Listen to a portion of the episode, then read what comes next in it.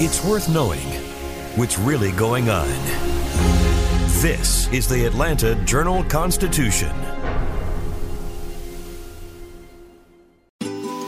Ocean breeze, tropical beach, pina colada. You can buy an air freshener to make your car smell like you're in an oceanside paradise. Or, better yet, you can point your car toward Daytona Beach and come experience the real thing. Visit DaytonaBeach.com to discover all there is to see, do, and enjoy along the world's most famous beach, Daytona Beach, Florida. Beach on.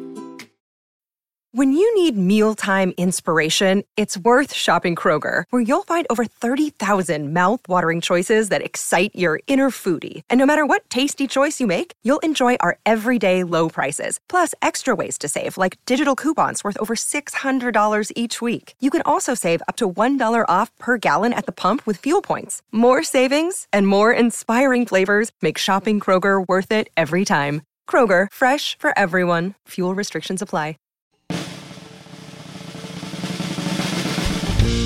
Welcome to the podcast formerly known as Access Atlanta from the Atlanta Journal Constitution. I'm your host, Shane Harrison. You may have noticed the name on our logo has changed a little bit. That's just a placeholder because we're currently developing a brand new show that will have a new name and a new sound. And this week, we're going to start things off with a little sneak peek at what we're working on. Here, I'm joined by our food, dining, and living editor, Ligaya Figueras, and our entertainment reporter, Rodney Ho, to talk about some of the week's hottest topics. First up on this week's episode, we'll look at some hot topics. And the first thing is the college football playoff, which Atlanta was just named as host city for uh, in 2025. So that's a big deal, especially coming on the heels of losing Music Midtown this year. Yeah, I think this is the second time. I think they got we got it in 2018. Yep. So this is we're the first city to get it twice. Oh yeah, well yeah, because I think it's because it's still a fairly new thing, right? Yes, it is. Um, yeah, it's like I, I admit I'm not the biggest sports guy. I, I don't know my football that well. Oh, I grew up in South Carolina, so you sort of get some of it by osmosis. and going to Clemson University, of course, it's it's absolutely unavoidable. But uh, you know, it's it's a big deal to get the playoff. That's uh, you know, And they usually attach a concert or two uh, to it as well and some parties. Oh, yeah. And there's always events surrounding it. Not quite as big as the Super Bowl was, but uh, still a big Right. deal. Yeah, but you know, I mean, it feels like this is a little bit like, okay, let's uh, stop then talking about what we've lost as a city, you know. That, Yeah, that's true. And you know, it, it's funny that, that this crosses so many different beats here at the at the newspaper because uh, our folks, uh, our politics team, uh, wrote about it in the Jolt, uh, saying, you know, don't don't be surprised if Brian Kemp uses this in his. Uh, his campaign, as, pointing to economic development and things like this, in in the wake Right. of the loss Uh, of Music Midtown. exactly. Shouldn't- we don't need to talk about music midtown. We got this. Everybody, Yeah. Well, turn he hasn't eye. really talked about it at all. He just basically has ignored it. Yeah, so far. Yeah, he doesn't We'll need see to. what happens. But yeah, it's like the the, the folks uh, on the politics team seem to think it, it may come up at some point. Uh, but yeah, they as they wrote in the Jolt, they spoke with uh, one of the Democratic candidates for for another office, and and they pointed out the difference between this and Music Midtown is that Music Midtown, of course, was being held in a public park, which they can't ban weapons or anything like that. Whereas this would be held in a private facility, so they can. Right. So But they did have, you know, there's that outdoor space that they apparently can't stop guns from being the Home Depot space in the outside of Right. Mercedes Benz. Yeah. And, and that was addressed at the time. oh, was it? Was it because yeah. that that's a public space? Well, I mean, that space is outdoor public park space. well, I don't, I don't know. right, if, I mean, think. but if it's not public property, I'm wondering if I, I saw it addressed as something that w- it was in the store. Some of the stories I've read was Right. related to that Home Depot space, which isn't used very often for concerts, but usually just when Right. when it's attached to like a football game, Yeah, it's sort of sort of a gathering spot, really. just Before, just for big events. There, yeah. yeah. Do we know the in terms of like economic? What's the estimate that this will bring to Atlanta? Do we oh, know how many they always throw- millions? they always bring dollar amounts. Who knows Yeah, how I wonder what those they're are saying. anyway. I Right. mean, it's Yeah, I'm sure that we we've reported. You know, last time it, it was here was in 2018, and I'm sure we reported a Yeah, uh, the chamber, they always come up with some large number. And does Yeah. it really mean anything to the average person what that number means? I have no idea. So Are- it's and just a and, and. I, maybe maybe we're the wrong group to be talking about this, but are we in the running for other major sports events in the next few years? I feel like they were t- thinking about t- bringing the um, NCAA basketball. Um, March Madness? yeah, Final Four. I think we're always hunting for them. Always. but Yeah. finals. I'm talking finals. Oh yeah, well uh, yeah. I mean, we I'm sure we're probably in the running for some future one um because we've done it before. Um, and then the they're going to play some World Cup. That's Uh, what I'm thinking of. yeah, World that Cup. was Yep. fairly recent. Uh, I think that was this year that they announced that we would be one of the host cities for the World Cup. I, I'm not even sure what the year is. I don't know how far they out, are out in planning that, but I imagine it's pretty far in the future still. Yeah, I don't know if we'll ever get the MLB All Star game anytime soon after what happened. Yeah, good, good point. Oh yeah, that's true. Yeah, that's a whole other kettle of fish. Yes. Right. Okay. So anyway, well, that's great. We got college football players. yeah, yeah, and that's Atlanta. coming. Uh, it- it's January sixth, twenty twenty five. So yeah, Two and a uh, half years from now. So you got yes. plenty of time to plan. Yeah, you do. You've got plenty of time to plan for that, and and of course we'll be reporting any uh, announcements we have about that. Uh, you know, when it gets closer to the date, I'm sure there'll be concerts attached. There'll be parties. There'll be events. It- It's it'll be a big deal. It always is. So uh, the other hot topic this week uh, was another one that's only sort of peripherally entertainment uh, adjacent, I guess. Um, and that's that. Uh, who knew that Mariah Carey had a house in Sandy Springs? I did not. I did not either. And uh, I- yeah, I technically should follow this stuff, and I had no idea. So there you go. Yeah. I knew nothing until I saw the police report. yeah, I was shocked. Well, uh, her home in Sandy Springs was burglarized, and it was part of apparently a string of burglaries that go back to last October. Um, her house was burglarized on July 27th. Uh, while she was on vacation at her other home in the Hamptons, I'm sure one of she's got many, many homes, I'm sure. yeah. I, who knows how much time she actually spends in Atlanta? right. I mean, I don't know if we do you ever get sightings of Mariah Carey in Atlanta? It doesn't seem like it's that common. So, No, uh, no. she, maybe she just comes here and just hangs out in her house. I have no idea. Well, you know, does. maybe maybe she comes here to to record and wants That's to have probably a true. place. You know, her little pied a terre in in Sandy Springs. So Yeah. I wouldn't have suspected The Sandy Hampton, Springs. Sandy Springs, you know, same Yeah. difference. yeah, it's it's interesting. I, I I was just shocked to read that that Mariah Carey in Sandy Springs. Yeah, there's been a whole string of, I guess, uh, you know, I think a gang has been targeting celebrity homes. And Marlo Hampton, who's a cast member of Real Housewives of Atlanta, had her house broken into. Right. Uh, but I think she scared them off, but it was still um, pretty frightening for her. And she's ta- been public about, you know, telling celebrities don't, you know, don't show all your your houses to on Instagram and stuff. But the thing is, you know, people, you know, who are pretty aggressive and can figure out where people live are just going to figure it out, and they just they have to find some way to break through the security once they know where you live. Yeah. I mean, I would imagine most people like that probably live in a gated community at the very least. Right. You know, uh, so, and that, that adds an extra challenge. I don't know if Mariah's house was in a gated community or not. Yeah. So I don't know, but I mean, obviously, that there's been a string of burglaries, and they were looking at places that, you know, that would have things that were of value. I imagine. So, yeah, but just fascinated me that that this and and that was, of course, a big story on our website, uh, ajc.com. Go check it out, uh, and you can find out more about. Uh, Mariah Carey's house and about this string of burglaries that are going on in Sandy Springs, and keep yourself safe. Along with Rodney Ho, Ligaya Figueras, I'm Shane Harrison, and we'll talk to you again next week. That's a sample of what we're working on, so stay tuned in the coming weeks for more of the new podcast format. In the meantime, we'll be revisiting some of our favorite interviews from our first four years, and as we do that, we'll continue our mission to get you ready for the weekend with a roundup of some of the fun, entertaining, and educational things to do in and around Atlanta in the coming days. Let's get started with one of those events and a look at where to watch football with friends. When Carlos Santana released 1999 Supernatural, the then newly inducted Rock and Roll Hall of Famer's 18th studio album, it represented the Mexican native's commercial pinnacle thanks to a handful of hit singles and an array of high profile guest artists.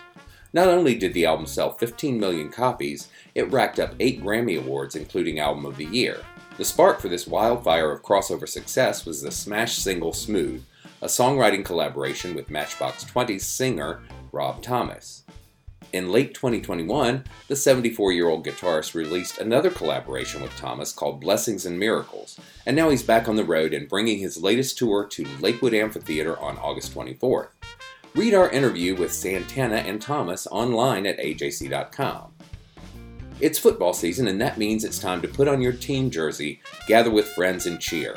For some, it's going to be a designated viewing bar where fans meet to support their team of choice, whether it be their school, hometown, or just a random team for no real reason. And for others, they just want a great bar to enjoy a game and have a beer. We'll take a look at where to go to cheer on your team with a look at sports bars that cater to specific teams in this week's Go Guide on August 19th, or you'll find it online at ajc.com. Stay tuned for more events later in the podcast, and after the featured conversation, we'll take a look at what the AJC is bringing you this week, both online and in print. But first, we'll hear an interview with Chuck Leavell from November 2021. As the de facto music director of the Rolling Stones during the last 40 years of touring, Georgian Leavell not only handled keyboard duties, he frequently took charge of the music on stage as a sort of conductor. In performance, he kept in eye contact with the late Charlie Watts, since any signal by the music director has to be telegraphed by the drummer. They had a unique relationship, and the loss of the legendary drummer hit him hard. But the show goes on, and the Rolling Stones and Leavell performed at Mercedes Benz Stadium on November 11, 2021. Bo Emerson spoke with Leavell about the Stones and about his tree farming life just outside of Macon, and we'll hear that conversation on this week's podcast. And keep in mind that the interview we're about to hear is from last year, so any dates and events that may come up are in the past. Ladies and gentlemen, we have a treat. We have Chuck Leavell, Birmingham native, Macon resident, tree farmer, a uh, co-founder of the Mother Nature Network, and a longtime uh, music director for the Rolling Stones with us. Thank you so much, Chuck, for joining us. It's a real pleasure, Bo. I'm looking forward to playing Atlanta uh, pretty soon here. Well, well, we're looking forward to having you here, and and uh, it's going to be uh, a little bit different this time, I'm sure. And I was going to ask you about playing playing shows without Charlie Watts. Well, as you can imagine, we all are still pining and and very sad over the loss of Charlie. Um, we knew that he was ill. We knew that he was not going to be able to make this tour, and he had already given Steve Jordan his blessing uh, to do that. And so we all expected a full recovery uh, for Charlie. That's what we were told by the doctor, but we, you know, it was going to take some time. And then, as I'm in the car headed to the airport uh, for rehearsals, the news came uh, that he had passed away, and it, it was just devastating. And I had to hide my face several times in the airport, just getting so emotional. But um, you know, we Charlie Watts would never want to be the reason this band would stop. I can tell you that. We all knew that uh, full well, and so you know, we we took a day or two uh, to just talk about Charlie and and share some stories and and grieve and uh, and then we we carried on and that's what we've done. We honor charlie we celebrate him at every show um, visually and with uh, a little short uh, bit of comments that Mick gives to the audience. So um, he's still with us you know he, he definitely has a presence at every show. And let me comment on steve jordan you know steve and charlie were friends um, for a long, long time. And, it, and as you know, Bo, uh, Steve worked with Keith on his solo projects. Expensive and so, Yeah. yeah, exactly. And he's he's been part of the Stones family. So definitely the logic choice. You know, Steve is is a fantastic drummer, uh, a slightly more aggressive style of drumming, and so that uh, we're adjusting to him, he's adjusting to us, but it's really, really working out well. You know, when you when you looked at Charlie Watts playing, he looked like the most relaxed individual you would ever see on stage in front of 50,000 people. Um, I, I guess it's slightly different when you look at Steve now. Absolutely. Yeah. Charlie had, here's the thing about Charlie he got a very big sound because he used big drumsticks, heavy drumsticks, but he had a light touch.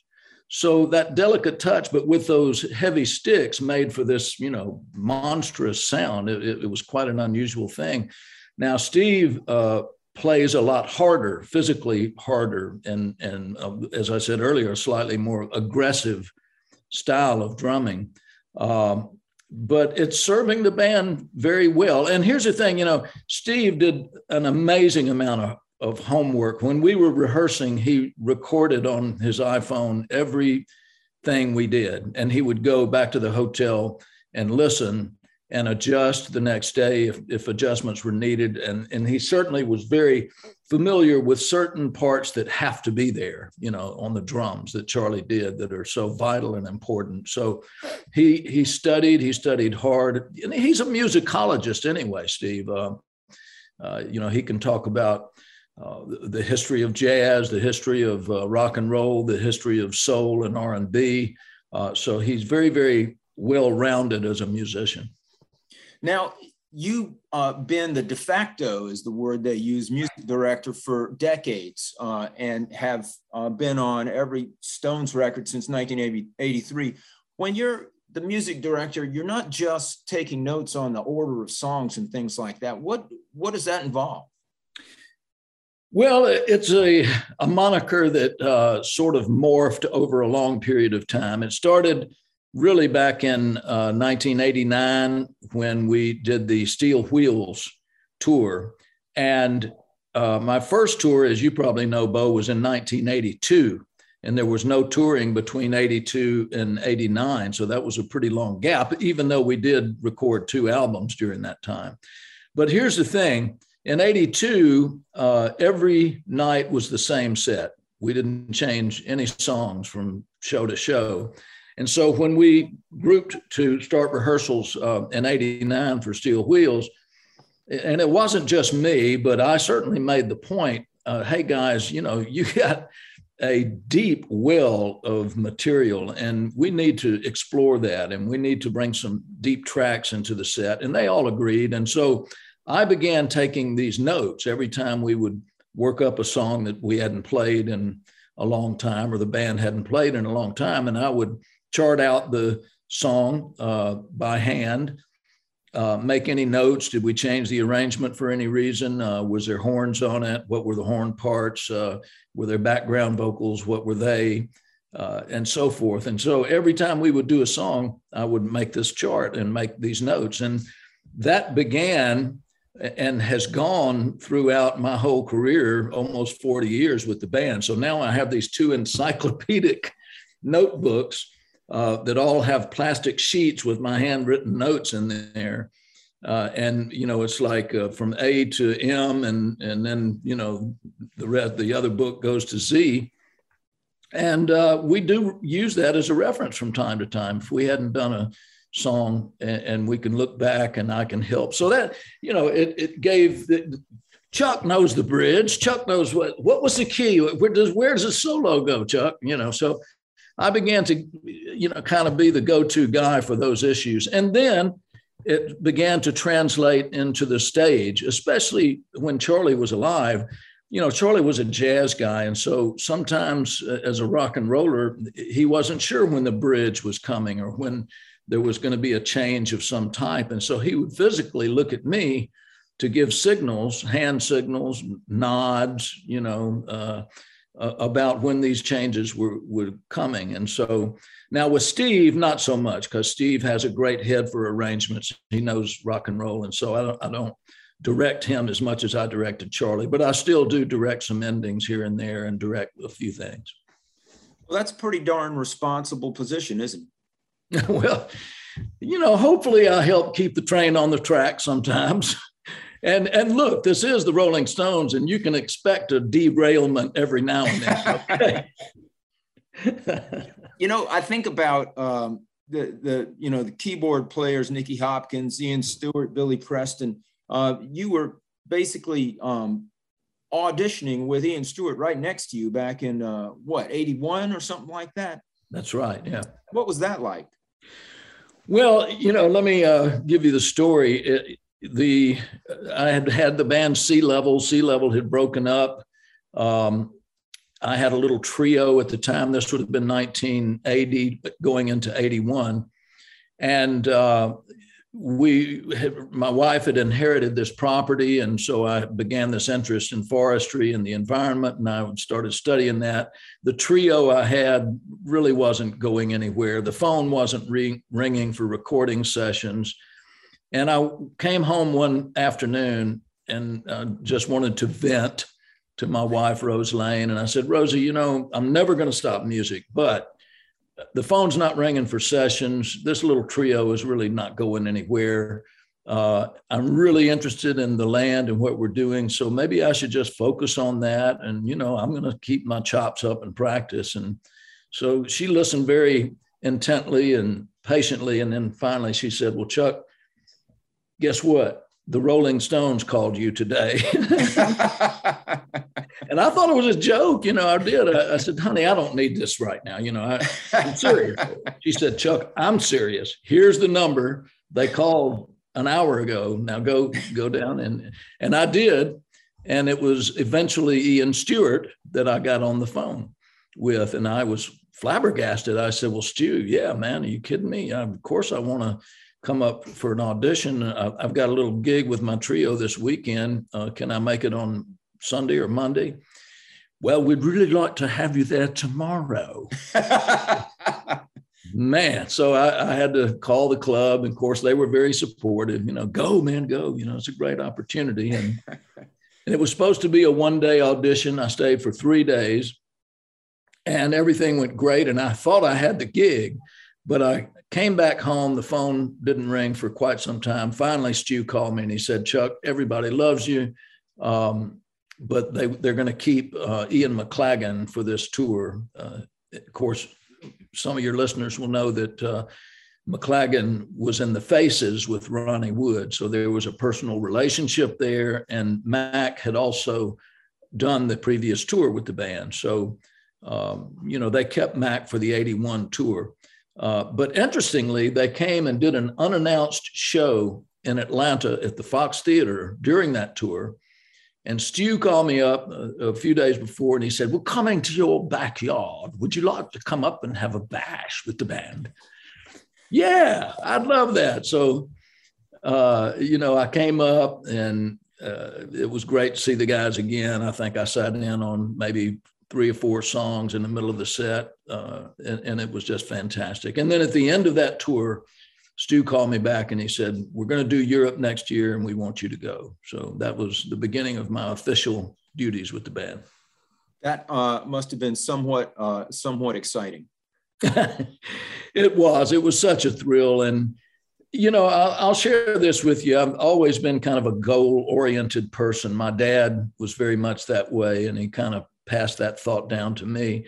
And so when I decided to make a career out of playing the piano, um, I set a couple of goals. And one goal was to be in a really great band, um, hopefully a successful band by the age of 20, and then to go to another level by the age of 30. And, and I was able to, to make that. You know, it, it, I was 20 when I joined the Allman Brothers Band, and I had just turned 30 when uh, I officially started work with the Stones. And we ought to say that uh, when you joined the Allman Brothers Band, you laid down one of the best piano solos ever recorded in rock and roll music uh, in Jessica. And I, I know that song uh, is among your favorites, but it's probably among the favorites of a lot of other people out there. Well, thank you, Dickey Betts. You know, that, was, that, was, Dickey's song. Uh, he brought it to the band for the Brothers and Sisters uh, record when I started working with the brothers. And, um, you know, they were gracious to ask me, hey, you know, th- this is our instrumental for the album. Uh, we usually do an instrumental on every record and, and we want to feature you. And so, you know, I was happy to help work on the arrangement for it and uh, and it was just a real thrill. And you know, it it came together quite nicely, and and uh, thankfully, people uh, still listen to it. Oh yeah. Now I want to uh, ask about uh, the uh, this is the 40th uh, anniversary of Tattoo You, and so there's this big package that's been um, pr- promoted and, and re-released. But I don't think it's got any um, Chuck Leavell on it. I think that was before you were in the studio with him. Isn't that right? That is correct. Yes, although they did pull out four or five um, unreleased tracks uh, two of which we did in rehearsal, one of which we have played in public um, on the first three shows. Uh, and that's interestingly a cover by the the Chi-Lites. If you remember the Chi-Lites, right. Yeah, it's called uh, "Troubles Are Coming," uh-huh. and it's, it's, a it's got a, a really cool little uh, beat to it, and and it's fun. So we've we've tested that one a little bit, and the other one is called um, uh, what is it? Um, uh, uh, something about the of love. I can't remember the title right now, but uh, we've rehearsed that one, but we haven't brought it to the um, to the stage yet. I think we will before the tour's out. And then there, there's some other tracks. Interestingly, one is a reggae version of "Start Me Up." living in living in the heart of love. That's the name of the song living in the heart of love and and but a reggae version of start me up is it's kind of weird this is access atlanta i'm your host shane harrison we'll continue with more of our conversation with chuck leavell but first here's more of our list of things to do and see Two of the three remaining living cast members from the original Star Trek series will be attending this year's DragonCon convention William Shatner and Walter Koenig. Shatner, now 91, played Captain James T. Kirk in the series and subsequent films, and last fall flew into space on Jeff Bezos' rocket ship Blue Origin. Koenig, 85, was the Enterprise's navigator Pavel Chekov. Both Star Trek veterans have appeared at DragonCon numerous times. Shatner, in fact, showed up as recently as last year. Koenig last appeared at the convention in 2018. Nichelle Nichols, another original Star Trek member, died recently at age 89, she was the DragonCon parade marshal in 2016. Check out the Georgia Entertainment Scene blog at ajc.com for more about DragonCon, including an upcoming story on the ever popular parade and a link to the full list of this year's celebrity guests. ATL Live will return for a third year to Mercedes Benz Stadium, bringing some really big names to Atlanta. Billy Joel will headline the show on Friday, November 11th, with Lionel Richie and Sheryl Crow joining him. On Saturday, November 12th, Chris Stapleton leads the lineup with Miranda Lambert, Dwight Yoakam, and Katie Pruitt opening the show. Tickets for the event went on sale last week, and there are still plenty available for now. Find a link to the ticket site and more info online at ajc.com. Now it's time for this week's adoptable pet from the folks at Lifeline, who run the Fulton and DeKalb shelters along with the Lifeline Community Animal Center. Simp is simply easygoing as it gets. He's a very low key fellow who isn't in a hurry about anything. The five year old is content just sitting back and enjoying life's ride. Human connection is his favorite thing of all. Pets on the chest, head, and rump, it's all good with him. Although he likes to stay close, Simp understands that even humans need personal space from time to time, and he's happy to oblige. For his day to day activities, Simp enjoys a healthy balance of zoomies around the yard and relaxing inside for an afternoon snooze. His mellow demeanor will capture your heart instantly. You can meet Simp today at the Lifeline Community Animal Center at 3180 Presidential Drive in Atlanta. And you'll find a photo of Simp and a direct link for more info on the story page for this podcast on ajc.com. Ocean breeze, tropical beach. An air freshener can make your car smell like paradise. A drive to Daytona Beach will actually get you there. Beach on. Plan your trip today at DaytonaBeach.com. Another day is here, and you're ready for it. What to wear? Check. Breakfast, lunch, and dinner? Check. Planning for what's next and how to save for it? That's where Bank of America can help. For your financial to dos, Bank of America has experts ready to help get you closer to your goals. Get started at one of our local financial centers or 24-7 in our mobile banking app. Find a location near you at bankofamerica.com slash talk to us. What would you like the power to do? Mobile banking requires downloading the app and is only available for select devices. Message and data rates may apply. Bank of America and a member FDIC. This is Access Atlanta from the Atlanta Journal-Constitution. The facts matter now more than ever. Get unlimited digital access to the Atlanta Journal Constitution so you know what's really going on. And you're helping us fulfill our mission to bring you the news that's important to you. Subscribe today at subscribe.ajc.com slash podcast, and your first month of unlimited digital access is just 99 cents. That's subscribe.ajc.com slash podcast to join the community for just 99 cents. Let's head back to our interview with Chuck Leavell. Well, you all supposedly rehearsed 80 tunes uh, to be uh, uh, to be ready for the show. Were any of them not in the uh, Chuck Leavell Encyclopedia of Rolling Stones uh, tablature, or what? So, what is this, man? Did you sneak into the rehearsals, and, and how do you know all this information? I Uh, have my sources. well, you're a journalist, so okay. Um, well, you know, I mean, I'm trying to think of. Uh, we've brought 19th Nervous Breakdown uh, to the stage. Uh, that goes way, way back, as you know.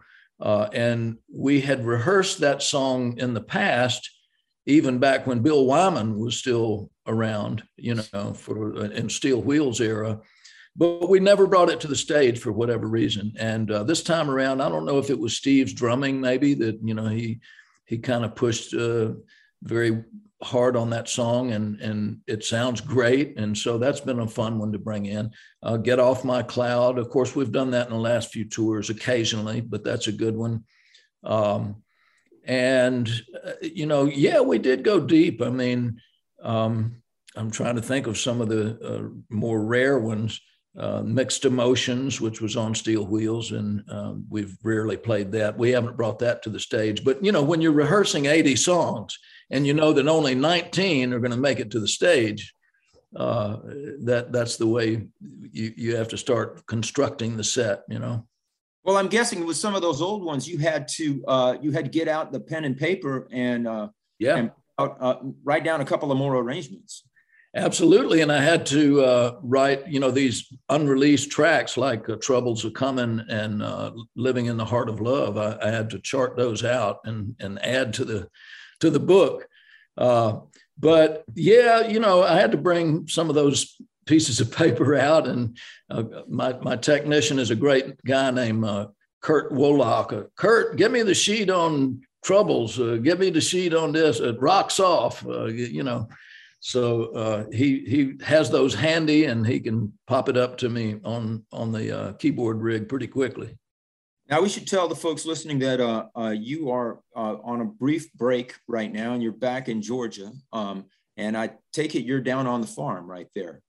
You bet, man. It's been glorious. I got here day before yesterday, late in the evening, and uh, the weather has been amazing. it's just so great to you know, to be out here in the country and uh, took a nice ride around on my four wheeler yesterday to check out all the territory. And it's it, we've had a lot of rain, as you know, and so uh, the vegetation looks fantastic, and uh, all my uh, forest and trees are, are, growing nicely. So it's great to be here for a minute and enjoy that before I have to go back out. So, how many acres do you have now? We have 4,000 acres now, and uh, that's not all contiguous by any means. The largest contiguous tract is about 2,800 acres. And then we have some outlying tracts that vary in size from uh, oh, 50 to 150, 200, 300 acres here and there. So you've been on the chainsaw all day and all night. uh, actually, we will be on the chainsaw later today. Uh-huh. Um, I, I actually have, you know what, it's going to wind up being tomorrow, but uh, I have a good friend of mine that's a logger, and I had, I guess it was three years ago, we had a drought, and I lost several really nice hardwood trees along the road that goes from our home to our lodge and what we call the Bullard House, which is a historic 1835 farmhouse. And uh, so it's a little bit more than a chainsaw can handle. So my logger agreed to come and cut these dead trees down so we can stack them up. And then I can begin to uh, pretty up the entranceway, if you will. Uh, this next season, when I get off tour, I'll be planting a lot of uh, ornamental trees and different trees to, to make the entrance between the, our house and the place that we house our guests. Um, to make it look really nice. So some dogwoods and cherry trees and that kind of thing. I just wanted to make sure you had on those gloves just in case that chainsaw gets out of control because you need those fingers. Well, you know, people ask me, Bo, uh, does Lloyd's of London insure your hands? You know, do you? no, man, you know, common sense insures my hands. Uh, I love the physical work. I'm never going to give that up. You know, uh, I, I love I, I, try to stay in shape anyway, but you know, hauling around a chainsaw and cutting wood and chopping firewood and all that is fantastic exercise. And and I'm going to do it, but I'm going to do it very carefully. So don't. All worry. right, all right, good, good. Now you are a co-founder of the Mother Nature Network, which uh, recently uh, got bought uh, and uh, got uh, uh, put together with Tree Hugger. Yes. Um, and but but back back a while ago, y'all sponsored the White House Correspondents Jam, um, and I'm just curious whether that's going to ever happen again. It sort of disappeared for a while. Well, it was so fun. And, and just to elaborate a little bit on what it was, of course, you know exactly what it was, but you have the White House Correspondents' Dinner every year up in Washington, D.C. And so my partner, Joel Babbitt, said, you know, what if we uh, put together a show uh, the night before the White House dinner, uh, correspondence dinner, and, and call it the White House Jam? And we'll invite uh, journalists that have you know a lot of journalists have bands and you were participating in it uh, and and then we escalate it to where okay we'll still do that but let's let's find a headliner or two. One year we had my friend mike mills from uh, rem the bass player and uh, jb the lead singer and guitar player from widespread panic and myself uh, headline it. One year we had billy bob thornton's band, the Boxmasters, uh, to headline. One year we had the the Bacon brothers, Kevin and Michael Bacon, and they were great, man. I got to tell you. Uh, so that was it was a wonderful tradition. Uh, you're right. A company called Dotdash bought both properties, the Mother Nature Network and TreeHugger.com, and they combined them together and just kept the TreeHugger name. I'm still a consultant uh, with the organization. They're doing a great job. Um, you know, wonderful environmental information and news uh, that you can get on treehugger.com.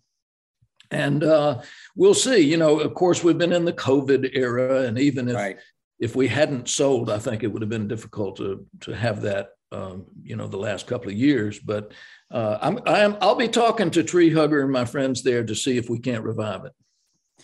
Now, the, the uh, up until a little while ago, you had a, a, a, a, man from Georgia, Sonny Perdue, in charge of USDA, and you were uh, you had sort of an inside line into uh, agricultural policy uh, from your fellow uh, uh, Georgia resident. that's that's different now with Mr. Vilsack in in charge, but I wonder. do you still stay involved there, and do you get a chance to chat at all with those folks? Absolutely. Um, I knew Secretary Vilsack back when you know he was in uh, previous administrations, and he uh, he and I were at several different meetings together and whatnot. So I've yet to communicate with him directly uh, since he's been in this administration, but I feel like I will be.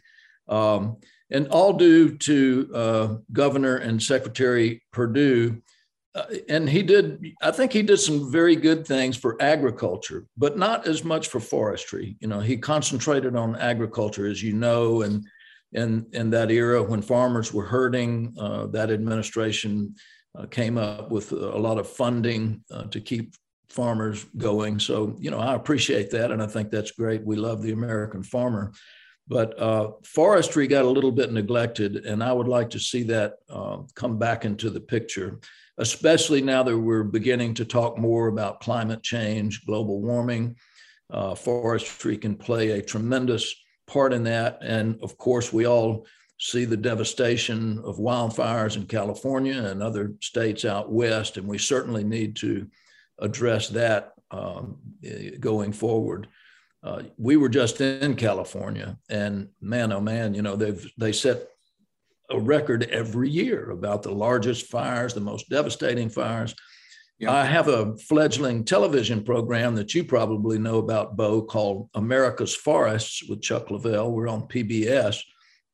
And we did a segment in California, uh, I guess it was a little over a year ago, where we went to Paradise, if you recall that horrible fire, uh, the Camp Fire, they called it, devastated that whole community. And I've never seen anything like that. I mean, and in addition to seeing the devastation of the fire, this was at a time when you had uh, the incredible heat going on and they were right. rationing electricity, right? And so we're right. driving through paradise and there's no electricity except for those that may have a generator running.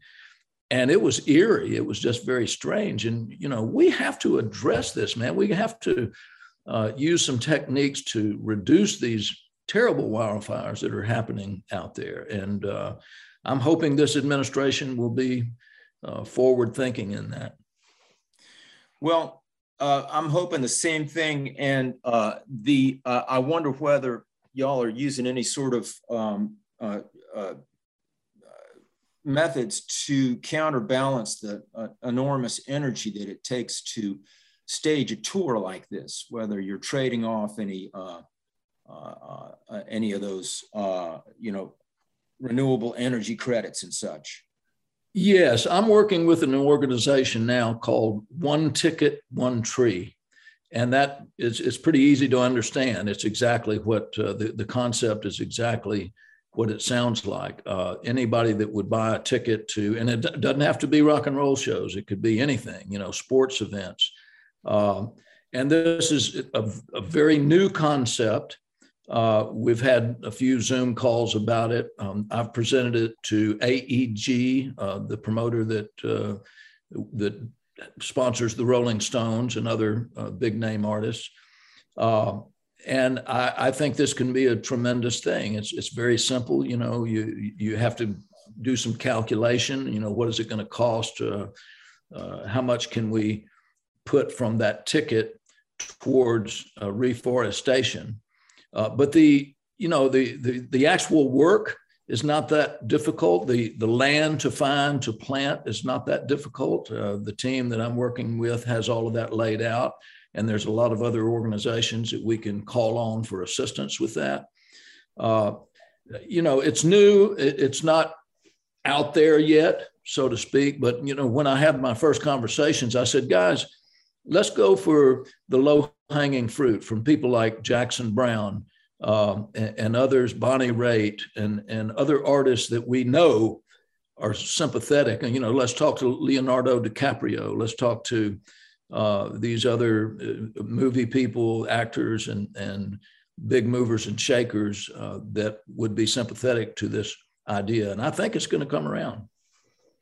All right. And so I got one last question, which is I wonder whether you were on hand at the Thirsty Beaver when uh, had his famous beer, because somebody had to take that picture. Well, I'm going to tell you what, man, that thing made the rounds, didn't it? My heavens, it was like for two weeks. That was a story, you know, amazing. You know, Mick Jagger goes to this little dive bar and nobody recognizes him, and he goes out in the outdoor garden area and uh, I don't know if it was uh, his security guy or who took the picture. No, I wasn't with him. I, I went to a different bar. Okay, and my, my but my picture didn't make it into all the papers and uh, on TV and everything. I don't know. Maybe maybe you were. Uh, maybe they figured out who you were were because you didn't have your ball cap on. You know, and so you. Well, but I tell you what, I have been working on, Bo, and I know you're aware of it. Uh, is the documentary that came out just a few months ago called Chuck Leavell, The Tree Man. And uh, this has been a lot of fun. You know, it, it, it, there's three themes to the documentary. It runs about uh, a little over 90 minutes. Uh, it is available on Blu-ray and DVD, and you can also stream it on um, Hulu and Amazon Prime. Uh, and again, it's Chuck Leavell, the Tree Man. But the three themes are, of course, my work in music, and as we have been talking, my work in, in environmentalism and in forestry. And the third theme is a love story. Uh, Rose Lane and I have been married uh, over 48 years now. And when people ask me, well, why did you want to do this thing? And that, the answer is really, I wanted to do it just to have a document for my future generations. You know, we have four grandchildren now. Uh, and I also wanted it to be a snippet of time. And the time frame is kind of like from the 70s uh, on up to the present day. Uh, and uh, so it's done quite well. Uh, it's a lot of fun. We have the interviews, all the four Rolling Stones were interviewed. Um, Eric Clapton, John Mayer, uh, David Gilmour, uh, you know, it, it, a, a, lot of folks that I've worked with through the years, and the interviews are a lot of fun. And then the footage of us uh, in the woods and Rose Lane and I together. There's a beautiful segment when we're in Paris uh, on a boat floating down the Seine River. And uh, so I'm, I'm glad people are picking up on it. And that's been a lot of fun to promote. Well, it's been a lot of fun to get a chance to chat with you, and I appreciate you taking time with us. Uh, watch those fingers while you're out on the farm there. and uh, we look forward to seeing you in Atlanta on the 11th. Well, it's going to be, you know, every time we do Atlanta, the last time was 2015.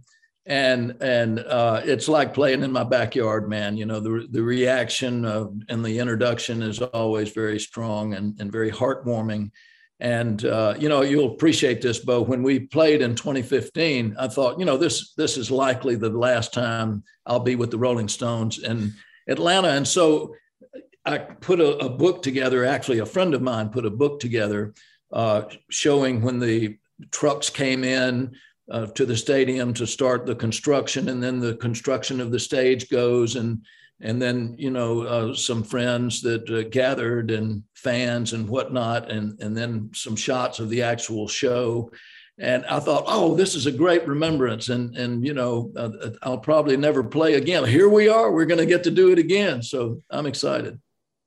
Well uh, being that you're one of the youngsters in the group uh, you you may you may outlast everybody except Keith Richards, of course. of course, I think it's time we all started thinking about what kind of world we're going to leave for Keith Richards and Will Wilson.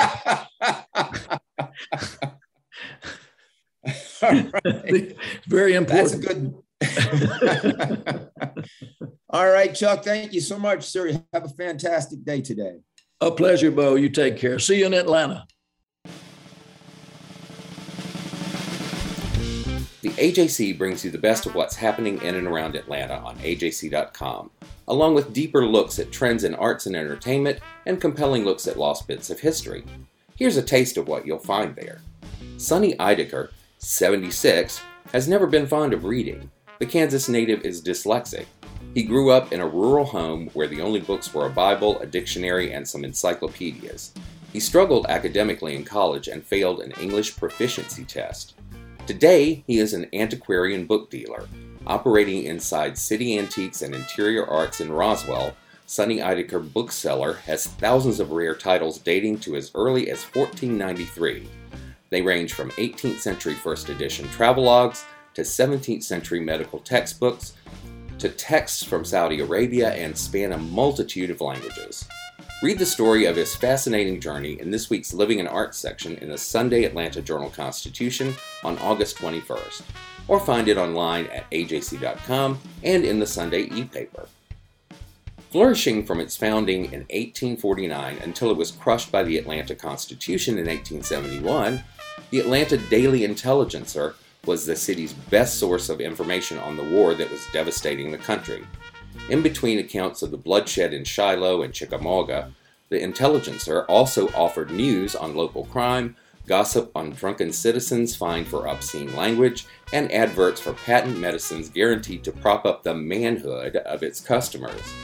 Historian Stephen Davis and longtime journalist Bill Hendrick, an alumnus of the Atlanta Journal Constitution, spent six months reading every wartime edition of the six day a week newspaper from the shelling of Fort Sumter until the surrender at Appomattox, for their book, The Atlanta Daily Intelligencer covers the Civil War. Read more about the paper and the book in Bo Emerson's story online at ajc.com. If you're listening to this podcast on ajc.com, please take a moment to subscribe on Apple, Spotify, or wherever you get your podcast so you'll never miss an episode. and you'll be among the first to hear our new format when we relaunch in late summer. For more things to do in and around Atlanta, go to ajc.com. The podcast is edited by Tyson Horn. The theme music is by Bo Emerson and Billy Ewan, and I'm your host and the AJC's Arts and Entertainment Editor, Shane Harrison. Join us next week for more great interviews and events. Ocean breeze, tropical beach, pina colada. You can buy an air freshener to make your car smell like you're in an oceanside paradise. Or, better yet, you can point your car toward Daytona Beach and come experience the real thing. Visit DaytonaBeach.com to discover all there is to see, do, and enjoy along the world's most famous beach, Daytona Beach, Florida. Beach on. Donald Trump has been indicted in Atlanta. We have so many court dockets to follow, but we haven't really seen anything yet. The Atlanta Journal Constitution has covered every moment of this historic case. I've been writing about this investigation for two and a half years. Our team is led by reporters Bill Rankin and Tamar Hallerman. Follow our coverage on AJC.com and listen to new in depth episodes of the award winning podcast, Breakdown The Trump Indictment, only from the Atlanta Journal Constitution.